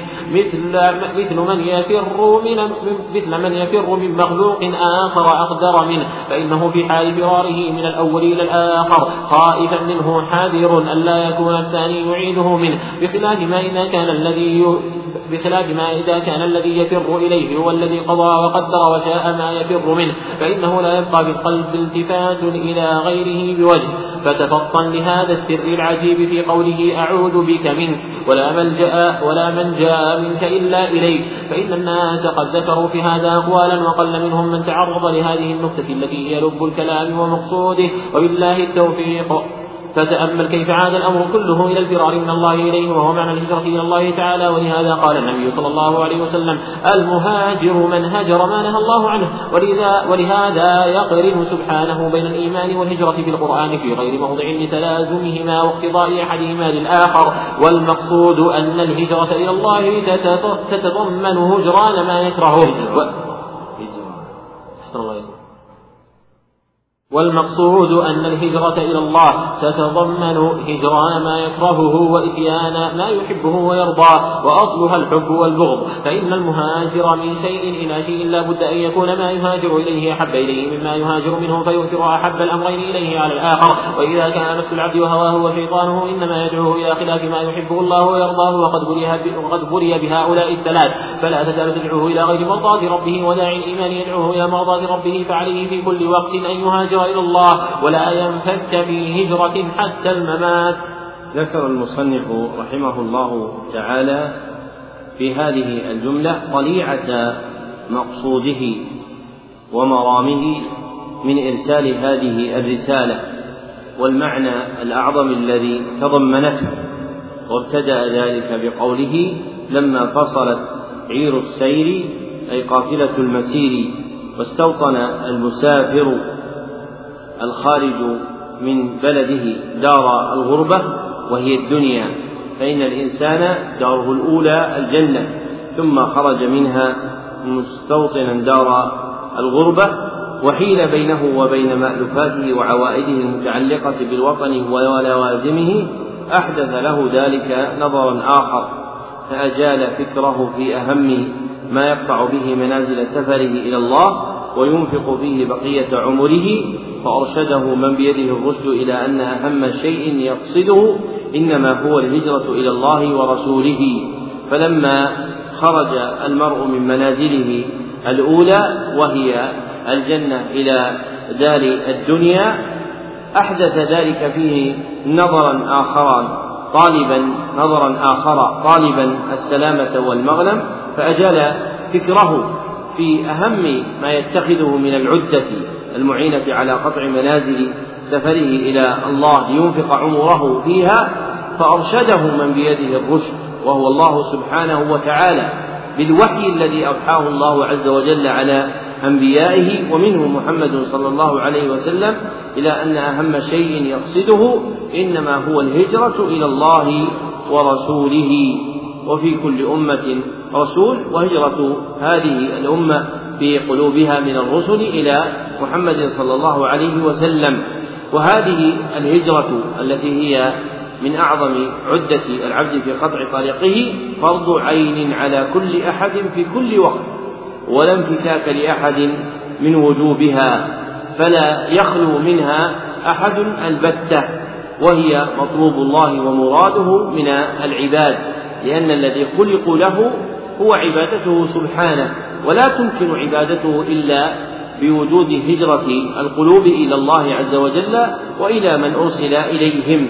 ثم بين المصنف رحمه الله تعالى أن الهجرة هجرتان فالأولى هجرة الأبدان والثانية هجرة القلوب وأشار إلى الأولى بقوله هجرة بالجسم من بلد إلى بلد وهذه أحكامها معلومة وليس المراد الكلام فيها. وهي التي يوسع الفقهاء الكلام فيها في كتاب الجهاد فيذكرون أحكامها وما تعلق فيها وما تعلق بها. وأما النوع الثاني وهي هجرة القلب إلى الله ورسوله صلى الله عليه وسلم فهي الهجرة المقصودة ها هنا بالكلام وهي التي قل توسيع الكلام فيها. وندر من يبصر الخلق بأحكامها ويقرب لهم ما يتعلق بفهمها وإفهامها ومن محاسن كلام المصنف رحمه الله تعالى. ها هنا ما احتوت عليه هذه النبذة من بيان حقيقة هجرة القلوب إلى الله وإلى رسوله صلى الله عليه وسلم فإن حاجة القلوب إليها فوق كل حاجة فلا تتم سعادتها وطمأنينتها إلا بهجرتها إلى الله وإلى رسوله صلى الله عليه وسلم. وحينئذ فهذه الهجرة حقيقة بقول المصنف وهذه الهجرة هي الهجرة الحقيقية وهي الأصل وهجرة الجسد تابعة لها لأن من, من لم يهاجر قلبه فلن يهاجر بدنه. والذي يخرج من دار الكفر إلى دار الإسلام لم يكن له محرك قبل إلا هجرة قلبه إلى الله وإلى رسوله صلى الله عليه وسلم. ثم ذكر المصنف رحمه الله تعالى أن هجرة القلوب تتضمن من وإلى ومن وإلى في هذا الموقع أعظم من موقعها في كلام النحاة في حروف المعاني فإن موقع هذين الحرفين من وإلى في هجرة القلوب هو ما ذكره المصنف رحمه الله تعالى من الابتداء والانتهاء في الأحوال والأعمال فقال فيهاجر بقلبه من محبة غير الله إلى محبة الله وحده ومن عبودية غيره إلى عبوديته وحده ومن خوف غيره إلى خوفه وحده ومن رجاء غيره إلى رجائه وحده ومن التوكل على غيره إلى التوكل عليه وحده سبحانه ومن دعاء غيره وسؤاله والخضوع له والذل له والاستكانة له إلى دعاء ربه وسؤاله والخضوع له والذل والاستكانة له. فهذا موقع من وإلى في الهجرة بالقلوب فمن ابتداء وإلى انتهاء وابتداء ذلك في من من الغير وانتهاء إلى إلى الله سبحانه وتعالى وحده.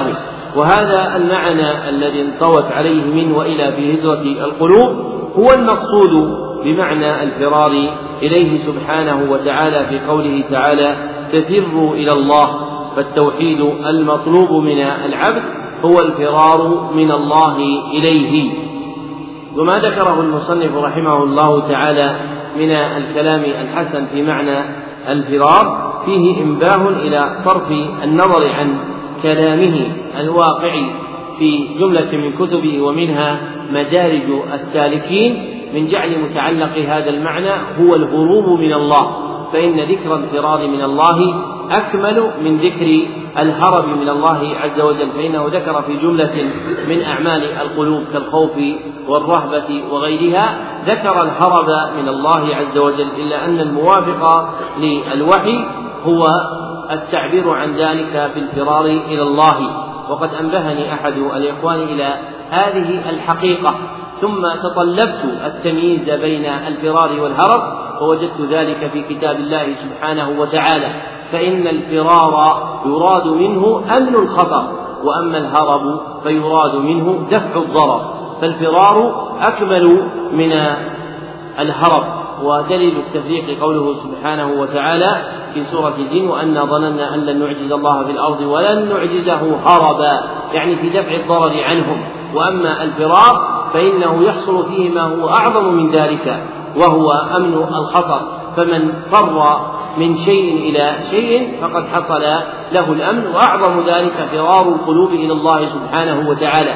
فالدلالة على مراتب أعمال القلوب وأحوالها بالفرار إلى الله أكمل من الدلالة عليها. بالهروب إلى الله وإن وجد هذا في كلام جماعة منهم ابن القيم رحمه الله تعالى في مدارج السالكين لكن كلامه في بيان معنى الفرار هنا أكمل مما ذكره في تلك الأحوال. وإن كان رحمه الله تعالى عرض في كتاب مدارج السالكين لمنزلة الفرار لكن لم يعلق الأعمال والأحوال القلبية بها وإن كان هو الأجدى والأولى تبعا للسياق القرآني. ومما ذكره المصنف رحمه الله تعالى في ذلك ها هنا أن التوحيد المطلوب من العبد هو الفرار من الله إليه. ثم ذكر أن تحت من وإلى في الفرار سر عظيم من أسرار التوحيد حاصله أن الفرار إلى الله نوعان. أحدهما الفرار إليه وهو فرار يتضمن التأليه والتعظيم والآخر فرار منه إليه وهو فرار يتضمن توحيد المعرفة والإثبات. فالأول يرجع إلى توحيد الإلهية والثاني يرجع إلى توحيد الربوبية والأسماء والصفات. وهذا معنى ما ذكره المصنف أولا في قوله فإن الفرار إليه سبحانه يتضمن إفراده بالطلب والعبودية ولوازمها من المحبة والخشية إلى آخره. فهذا يتعلق بالنوع الأول ثم قال بعد وأما الفرار منه إليه فهو متضمن لتوحيد الربوبية وإثبات القدر وأن كل ما في الكون من المكروه والمحذور الذي يفر منه العبد فإنما أوجبته مشيئة الله وحده إلى آخر ما قال وهذا يتعلق بالنوع الثاني. ثم قال ومن تصور هذا حق تصوره فهم معنى قوله صلى الله عليه وسلم وأعوذ بك منك وقوله لا ملجأ ولا منجأ منك إلا إليك فإنه ليس شيء فإنه ليس في الوجود شيء يفر منه ويستعاذ منه ويلجأ منه إلا وهو من الله خلقا وإبداعا فالفار والمستعيد فار مما أوجبه قدر الله ومشيئته وخلقه إلى ما تقتضيه رحمته وبره ولطفه وإحسانه ففي الحقيقة هو هارب من الله إليه ومستعيد بالله منه. فلا يحصل له الأمن من الخطر إلا بفراره من الله إلى الله. وهذا معنى قول عمر بن الخطاب في الصحيح لما ذكر له الوباء بالشام نفر من قدر الله إلى قدر الله. فإن هذا من الفرار المذكور في هذا المعنى. وفي ذلك قال بعض السلف من خاف شيئا هرب منه ومن خاف الله هرب إليه. وأكمل أن يقال من خاف شيئا فر منه ومن خاف الله فر إليه. فإن الذي يخاف الله عز وجل لا يجد طمأنينته وسكونه إلا بالفرار إليه سبحانه وتعالى وحده. ثم ذكر أن تصور هذين الأمرين من الفرار إلى الله والفرار منه إليه يوجب للعبد انقطاع علق قلبه يعني تعلق قلبه من غير الله بالكلية خوفا ورجاء ومحبة فلا يكون في قلبه تعلق بغير الله سبحانه وتعالى فلا يفر في عبوديته إلا إلى الله ولا يفر في ما تعلق بأمر الربوبية إلا إلى الله سبحانه وتعالى. ثم ذكر المصنف قدر هذا الكلام الذي أبداه بقوله فتفضل لهذا السر العجيب في قوله أعوذ بك منك ولا ملجأ ولا منجأ منك إلا إليك فإن الناس قد ذكروا في هذا أقوالا وقل منهم من تعرض لهذه النكتة التي هي لب الكلام ومقصوده. ثم قال المصنف فتأمل كيف عاد الأمر كله إلى الفرار من الله إليه وهو معنى الهجرة إلى الله تعالى. ولهذا قال النبي صلى الله عليه وسلم المهاجر من هجر ما نهى الله عنه. أخرجه البخاري من حديث عبد الله بن عمرو رضي الله عنهما. فحقيقة الهجرة شرعا كما سلف هي ترك ما يكرهه الله ويأباه إلى ما يحبه ويرضاه. ترك ما يكرهه الله ويأباه إلى ما يحبه ويرضاه. وهذا مندرج في قوله المهاجر من هجر ما نهى الله عنه وهو أيضا مندرج في حقيقة الفرار إلى الله عز وجل. ثم قال المصنف ولهذا يقرن سبحانه بين الإيمان والهجرة في القرآن في غير موضع لتلازمهما واقتضاء أحدهما للآخر. ثم قال والمقصود أن الهجرة إلى الله تتضمن هجران ما يكرهه وإتيان ما يحبه ويرضاه وأصلها الحب والبغض فإن المهاجر من شيء إلى شيء لا بد أن يكون ما يهاجر إليه أحب إليه مما يهاجر منه فيؤثر أحب الأمرين إليه على الآخر. وإذا كان نفس العبد وهواه وشيطانه إنما يدعوه إلى خلاف ما يحبه الله ويرضاه. وقد بلي بهؤلاء الثلاث فلا تزال تدعوه إلى غير مرضاة ربه. وداعي الإيمان يدعوه إلى مرضاة ربه فعليه في كل وقت أن يهاجر إلى الله ولا ينفك في هجرة حتى الممات. فلا يزال العبد طلابا لهجرة قلبه إلى الله سبحانه وتعالى بدفع عدوان نفسه وهواه وهواه وشيطانه. نعم. الله عليكم. فصل وهذه الهجرة تقوى وتضعف بحسب قوة الداعي بحسب قوة داعي المحبة وضعفه فكلما كان داعي المحبة في قلب العبد أقوى كانت هذه الهجرة أقوى وأتم وأكمل. وإذا ضعف الداعي ضعفت الهجرة حتى إنه لا يكاد يشعر بها علما ولا يتحرك بها إرادة. والذي يقضى منه العجب أن المرء يوسع الكلام ويفرع المسائل في الهجرة من دار الكفر إلى دار الإسلام وفي الهجرة التي انقطعت بالفتح. وهذه هجرة عارضة ربما لا تتعلق به في العمر أصلا. وأما أما هذه الهجرة التي هي واجبة على مدى الأنفاس فإنه لا يحصل فيها علما ولا إرادة وما ذاك إلا للإعراض عما خلق له والاشتغال عما لا ينجيه غيره. وهذه حال من غشيت بصيرته وضعفت معرفته وضعفت معرفته بمراتب العلوم والأعمال. والله المستعان وبه التوفيق. لا إله غيره ولا رب سواه.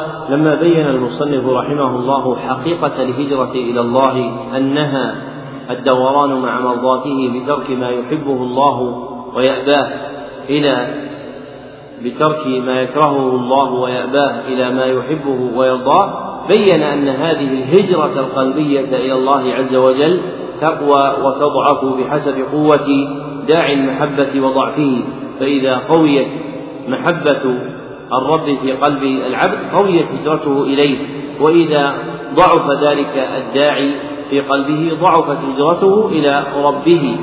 فمحبة الله عز وجل بمنزلة الوقود الذي يحرك القلب إلى الهجرة إلى الله سبحانه وتعالى فإذا نقص وضعف ضعف سير القلب إلى الله بالهجرة إليه وإذا قوي اشتد القلب في طلب الهجرة إلى الله سبحانه وتعالى. ثم قال المصنف والذي يقضى منه العجب أن المرء يوسع الكلام ويفرع المسائل في الهجرة من دار الكفر إلى دار الإسلام وفي الهجرة التي انقطع انقطعت بالفتح. وهذه هجرة عارضة ربما لا تتعلق به في العمر أصلا.